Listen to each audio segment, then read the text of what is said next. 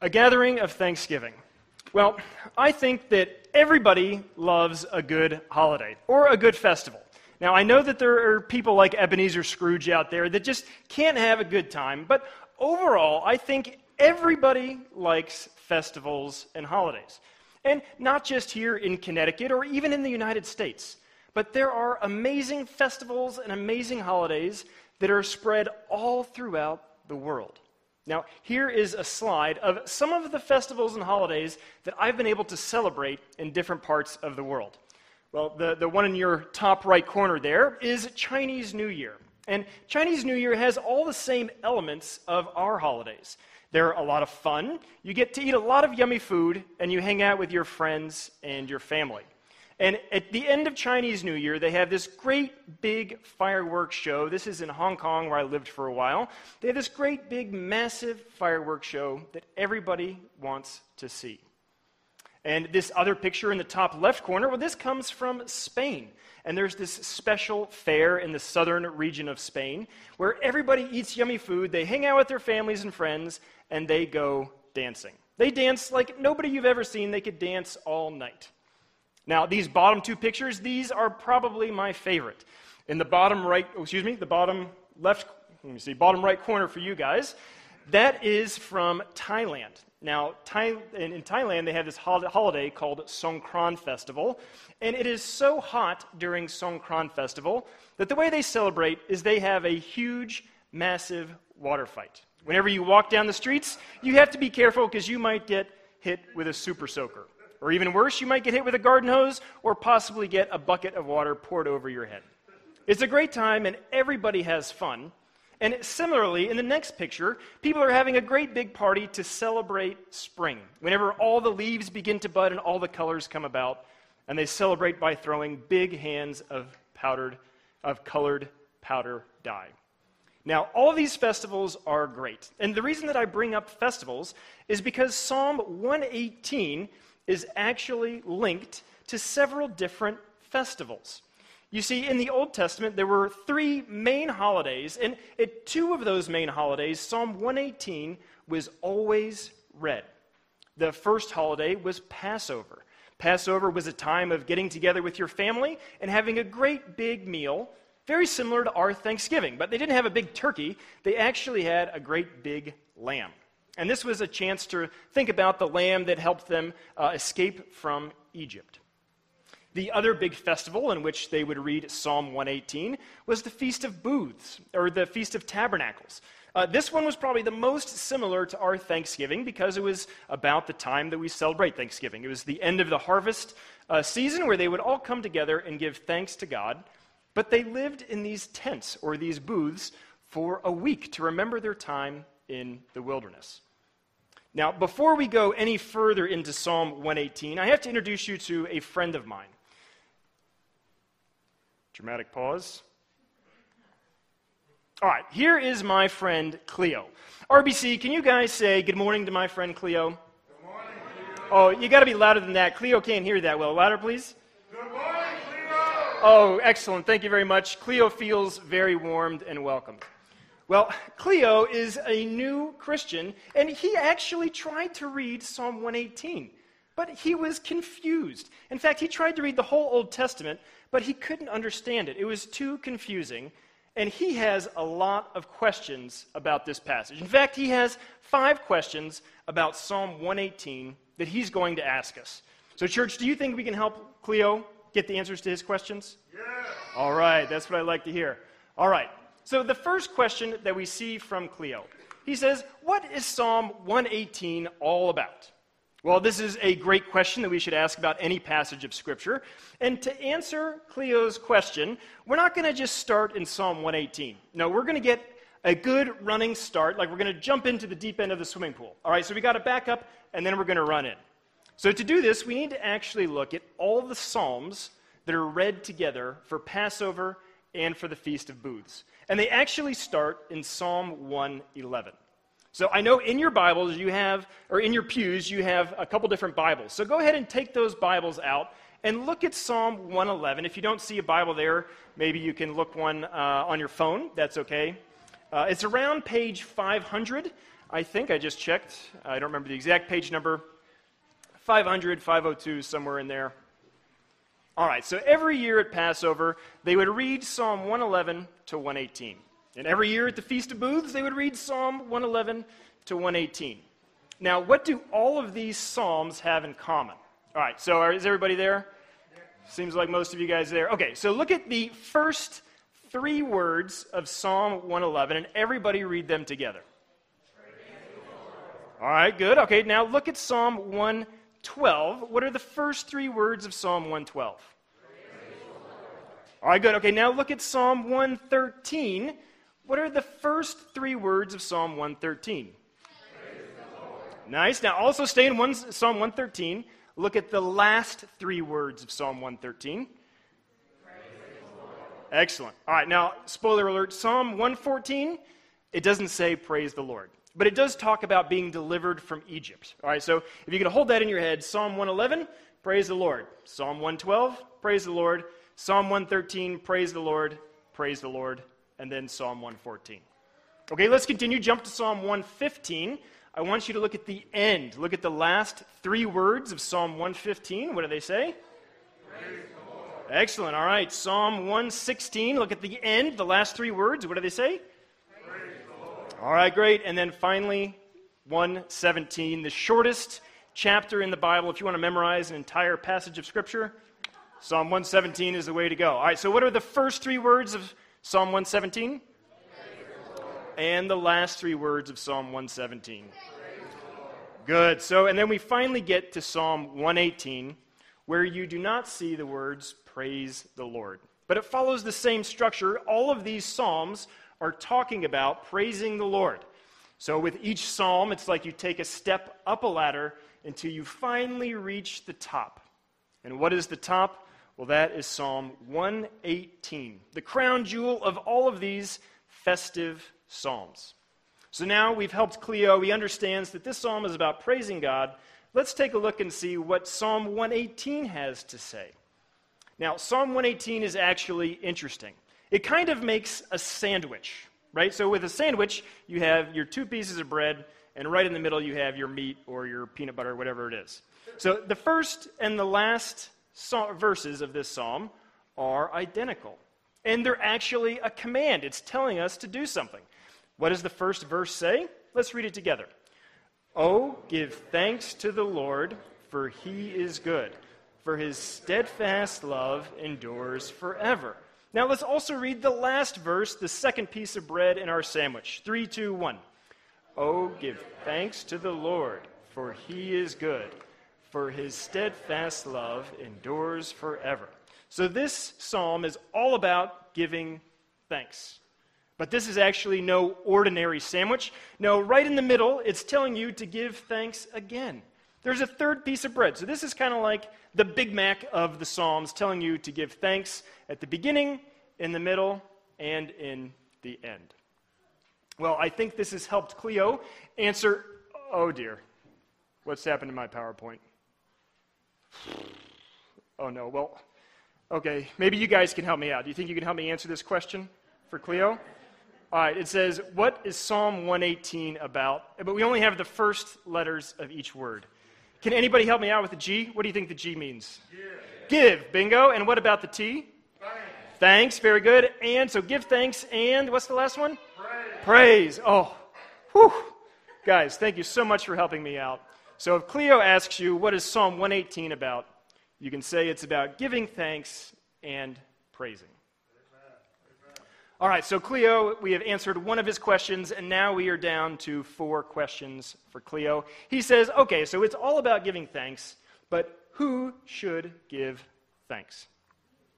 Well, if we keep reading Psalm one eighteen, we come to verse two and we come to verse four. Now, I want you guys to read with me. I'm going to read the words in white. You can read the words in yellow. Let Israel say.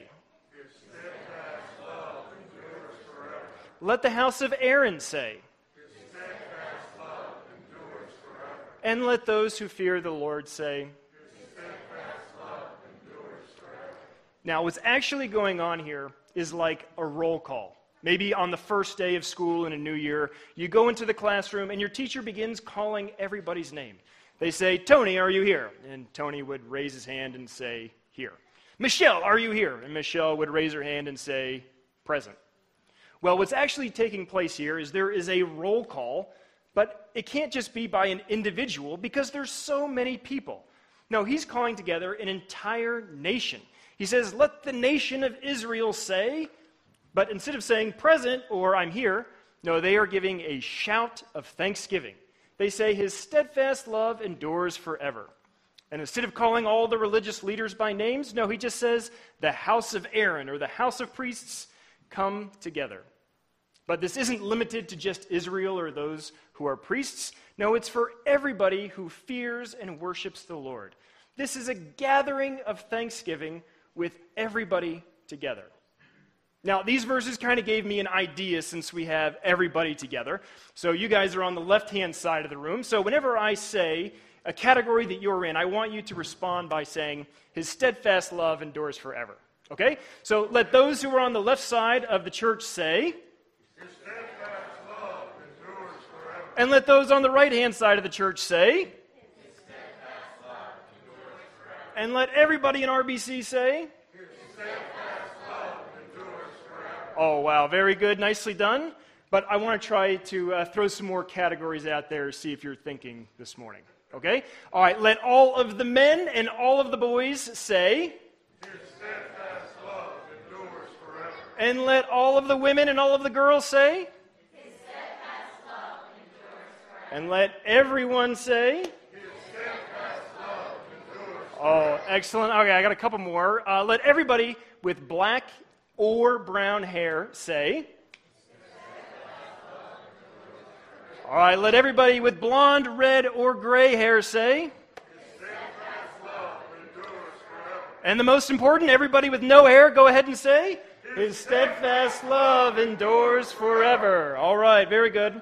All right, last one. Let everybody who brushed their teeth this morning say. His steadfast love endures forever. And let all those who did not brush their teeth this morning say, his steadfast love. Oh, oh dear. So now you know the real reason why there's a mask policy going around. Not everybody brushes their teeth. Well, thank you all for participating uh, in our time of praise, our roll call of praise, if you will. So now it's time to answer Cleo's second question. Who should get... Oh, my PowerPoint messed up again. There's letters missing. I think they're all jumbled up anyway. Can anybody help me out? Who should give thanks to God? Who should give thanks? Yeah, just say it out if you think you know. All people. Very good. All people. Now, this map is discriminating against Antarctica, so I feel very bad if there's anybody here from Antarctica, but even people from Antarctica are included in this time to give thanks to the Lord. All right, so Cleo is down to three remaining questions. He says, why should all people give thanks? Now, we've already seen a few reasons. We've seen uh, in our sandwich and the bread, we've seen that we should give thanks because God is good. Now, that might seem just like something simple that we read and pass by, the idea that God is good. But that's actually one of my favorite things about God. And actually, I, I have a confession to make. Uh, before I preach any sermon, I have a pump-up song that I listen to throughout the weekend to get me ready for preaching. The same way that I listen to a pump-up song to go to the gym, I have a pump-up song for church. And that song, in the chorus, it just repeats over and over again that God is good, God is good, God is good. That's one of my favorite things to think about. And we've also seen that God's steadfast love endures forever, is why these people are giving thanks. That's like his family love, the way that he's faithful to his covenant people, to his family. He will never leave them or forsake them. But those are a little bit too simple. Cleo wants to go deeper. He says, yeah, I see that, but what does the meat of this sandwich have to say about giving thanks? Well, we've seen that there's this great big roll call, right? We've seen everybody come together. The entire nation and the whole world is invited to give thanks. But then the psalm changes. It moves away from this great big group of people to a single person. The language changes from the collective to I. to me and to my. And this mysterious figure arises in verse five. And he says, I was in great trouble. I was in distress. I was in the worst time of my life. He says that it was so bad. He was in this terrible war, and he was completely alone. He says that in this terrible war, it was just like being in Lord of the Rings. Whenever we were at the Black Gate, and all the orcs surrounded us, but he didn't have anybody by his side. He was there alone, and the nations had surrounded him. Four times, from verses ten to twelve, he says, the nations surrounded me. They surrounded me, and they were not happy. They were like angry wasps and hornets, buzzing around me, wanting to sting me. In fact, they were so angry, they were like a raging fire, ready to consume me. But that's not all. In verse thirteen, he says that he was pushed so hard that he was almost falling off the edge of a cliff. This person had almost lost all hope. He was in the bottom of distress and despair. And in the moment of that distress and that despair, that is when he calls out to the Lord. He prays to the Lord, and the Lord answers him. The Lord gives him strength and power so that he can fight the enemy. So three times in those same verses, this mysterious warrior repeats, in the name of the Lord, I cut them off. Well, this great, majestic warrior that we still don't really know who he is, somehow he was able to fight back and defeat the entire enemy because he had prayed and received the Lord's help. So if we think about the question that Cleo asked us, why should we give thanks? Oh, it looks like my PowerPoint is just done. I'm sorry, guys. So why should we give thanks to the Lord? I, I told you three things. Uh, can anybody help me out? What's what's the first one? What's the first reason reason we should give thanks? Who said it? Say it louder. Good. Yeah, very good. God is good. That's the first reason we should give him thanks. What is the second reason? Yeah, if you know, just shout it out. Very good. His steadfast, faithful family love will never change. But what about the third one? This one's a little bit more tricky. Say it again. Oh, grace save. I, I think somebody said it. I couldn't really couldn't really hear, but it is save. Bingo. Very good. He saves us. He's the one that gives us the power. He's the one who gives us the strength, and he is the one who saves us. So we should give thanks to God because he is good, because his steadfast love endures forever, and because he saves us. All right, so we are down to two more questions for Cleo. Well, Cleo says, where should we give thanks? All right, so in this story, you see this one mysterious warrior going, and he's the one who conquers the enemy, right? He's the one who gets the victory. It kind of reminds me of the story of David. Do you remember whenever David goes out and he fights the giant Goliath? He's out there completely by himself, and he throws the rock through his sling and kills Goliath. Now, he was the only person who got the victory, right? He was the only one that was fighting. But after David gets the victory, all of the army and everybody in Israel begins to praise and rejoice with him. And that's what we see happening in Psalm one eighteen. This one person is the one who got the military victory, but everybody begins to praise and rejoice together. So where should we give thanks? Well, we see in, uh, in verse fifteen and sixteen that they are rejoicing in the tents. So imagine that they've gone out, they've experienced this great military victory, they all go back to camp, they're all celebrating, some are playing the guitars, they're eating food, maybe some of them are dancing, and this mysterious warrior has now become the worship leader. And everybody is singing, the right hand of the Lord does mighty things. The Lord's right hand does valiant things. Now, I hope that there's nobody in here who's offended who is left-handed. It's not talking about God's left or right hand. Uh, if it makes you feel any better, God does not have arms and hands. He is a spirit. But this is just signifying God's power. Uh, most people are right-handed. It's about ninety percent of people are right-handed. So if you were in a battle, most likely the sword is going to be in your right hand. So this is showing that God's right hand, or, or his ability to fight the enemy, is strong, that he does mighty things. And actually, in some cultures, the right hand is still seen as like this holy object. So if you want to eat food, you can only use your right hand. And your left hand is seen as the unholy hand. So you can only imagine what types of tasks are assigned to the left hand. So whenever you go to certain cultures, you have to be careful to only eat and shake hands with your right hand. But here we see that the Lord's right hand does mighty things. And they are rejoicing in their tents, or they're rejoicing in their homes together. But guess what? They do not stay in their homes. They do not stay in these tents. No, they get up and they start this massive parade, which was actually a pretty common thing for the victorious army to have. I, I couldn't find a picture on the internet of, of uh, the victorious army going back to uh, Jerusalem, but this is the Roman army. After they had a military victory, everybody would line up behind the general, and there would be this great procession into the city where everybody was rejoicing and everybody was singing. Well, in Psalm one eighteen, we see this great general leading people into the city of Jerusalem through the gates, but they don't go to the emperor's palace or to the king's palace. No, they actually find their way to the temple. And it's at the temple they go to to offer a sacrifice, uh, this sacrifice of thanksgiving.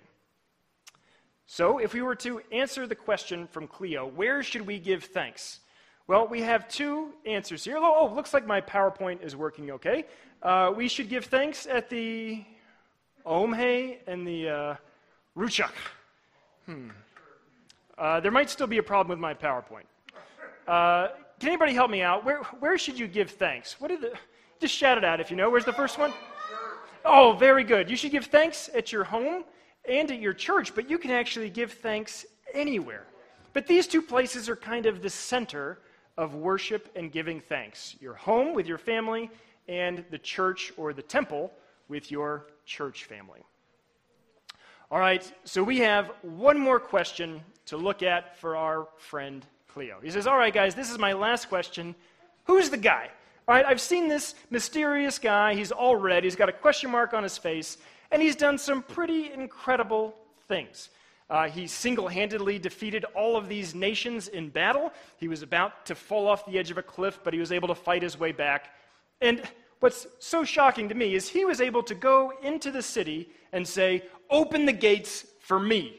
Like, that's a pretty bold thing to say, right? Open these gates for me. And then on top of that, he was able to go to the temple and say, all right, open these gates for me. So Cleo wants to know, who is this mysterious person in Psalm one eighteen? Well, Psalm one eighteen does not tell you exactly who this mysterious person is, but it gives us some clues that we can look at. So I'm going to see if you can help me figure out who this person in red is. Well, several centuries after Psalm one eighteen was written, at the week of Passover in Jerusalem, there was this mysterious figure who appeared again. He was riding on a donkey through the gates into Jerusalem on his way to the gates of the temple. Well, everybody began singing Psalm one eighteen a few days early. They began singing verse twelve. Blessed is he who comes in the name of the Lord. Blessed is the King who comes in the name of the Lord. Let everybody praise the Lord. Well, the people who saw this thought this must be a very mysterious and a very special man because it comes from Psalm one eighteen.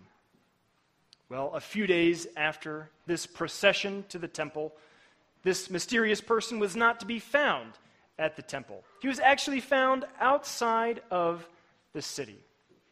We see this mysterious person was hung on a cross next to thieves and murderers and insurrectionists. But there's a clue that we see from verse twenty-two. It says that the stone the builders rejected has become the cornerstone.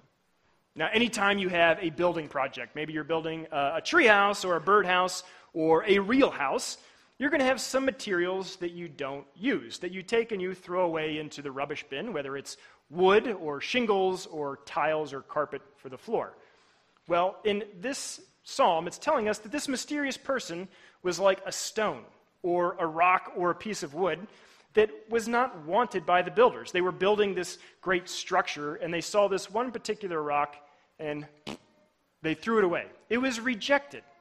Well, we see this mysterious person being rejected in, uh, in this picture. But fortunately, that stone was not rejected forever. You see, that stone was actually taken and was chosen to be a precious stone, the most precious stone to start a new structure, to start a new life. And we see that continuing through Psalm one eighteen. You see, the psalmist says, I will not die, but I will live. So there was this idea that that stone that was thrown out, that that was not the end. There was another purpose for that stone to do something even greater. All right, so boys and girls, we've gone through this psalm. We've seen these clues. Does anybody have any idea who this person in red is? If you know it, just shout it out. Oh, whew, you guys are smart and one hundred percent correct. This mysterious person we see in Psalm one eighteen is pointing us to Jesus Christ. Psalm one eighteen is quoted in the New Testament more than any other psalm. It's in all the Gospels, it's in many of the letters in Paul, and even in Peter. And here we see that Jesus Christ, he is the blessed one, the one who came in the name of the Lord, the one where all the people would shout out and rejoice whenever they saw him. In fact, if they didn't shout out, Jesus said the very stones were going to shout out and praise him whenever he entered Jerusalem. But not only is he the blessed one who comes in the name of the Lord, he's also the stone, the one that was rejected. He's the warrior that was surrounded by all the enemies on every side, buzzing like wasps and hornets ready to sting him. He was the one that was on the edge of a cliff trying to keep his balance. But this warrior actually fell. He fell down deep, deep, deep into the pit of death. Now, the Bible doesn't tell us, but I imagine there was this great cosmic war in that pit of death, because Jesus Christ was life in and of himself, and he had died. This was a battle between life and death, between death and life. Who was going to win? Well, of course, we know that Jesus Christ was the stone that was rejected, but he was also the choice stone, the precious cornerstone that death could not hold. And he emerged victorious to have new life. He is the victor. He's the one who is able to swing the sword and cut off all the enemies. He's the one that defeated the ultimate enemy. He's the one that defeated death. He's the one that defeated sin. And he's the one who defeated the evil one we call the devil. Jesus Christ is the great victor. He's the one who has brought life to all of us. And he's the one that was so bold to say, "Open the gates of righteousness that I may come in." But these gates of righteousness, this was not simply the gates into Jerusalem or into any other city on earth. And it wasn't even the gates into the temple or into any other church on earth. No, these were the gates into heaven. And through these gates, we have waiting for us something very special. It's an eternal festival, an eternal holiday. All of us celebrate holidays here on earth. We have a great big meal at Thanksgiving, but we always run out of food. We get to watch great fireworks shows, but there's always a grand finale and then just smoke. We have other festivals where we celebrate with water and dancing and colorful powder bombs, but all of those run out. Our legs get tired of dancing, and we run out of water in our guns. But that's not the way the eternal festival of heaven works. You see, the eternal festival of heaven, they have fireworks. But there's never an end to this fireworks show. Each firework only gets more beautiful and more bright. And your legs never get tired of dancing. You have so much energy that you dance everywhere. There's no point of walking in the new festival. You can dance everywhere you go, and you never run out of fun. And the best part is, at this eternal feast, you're going to have or the, the eternal holiday, you're going to have an eternal feast, a feast that never runs out. And that's because Jesus Christ himself is our eternal feast. He is the bread of heaven. He is the Lamb of God. When we feed upon him, we find life. He's the one that is calling us to enter into these gates of righteousness, not by our own works, but because of his works. We are following in his procession through the gates of righteousness into heaven. And he's calling. He's gathering all people to himself for the ultimate gathering of thanksgiving. Let's pray together, church. Father, we thank you for all of the good things that you have given us. You've blessed us in so many ways. Uh, thank you for all the holidays that we can enjoy, the yummy food, the time with friends, the time with family. Uh, but Lord, most importantly, we thank you for the eternal festival, the eternal holiday that we are looking forward to with you in paradise. Uh, we pray now that you would bless everybody uh, as they go their own separate ways, as we enter this season of Advent, when we wait to enjoy that festival occasion, when we wait for the return of your Son. And we pray that that day would come quickly. Even now, Lord Jesus, come. In his name we pray. Amen.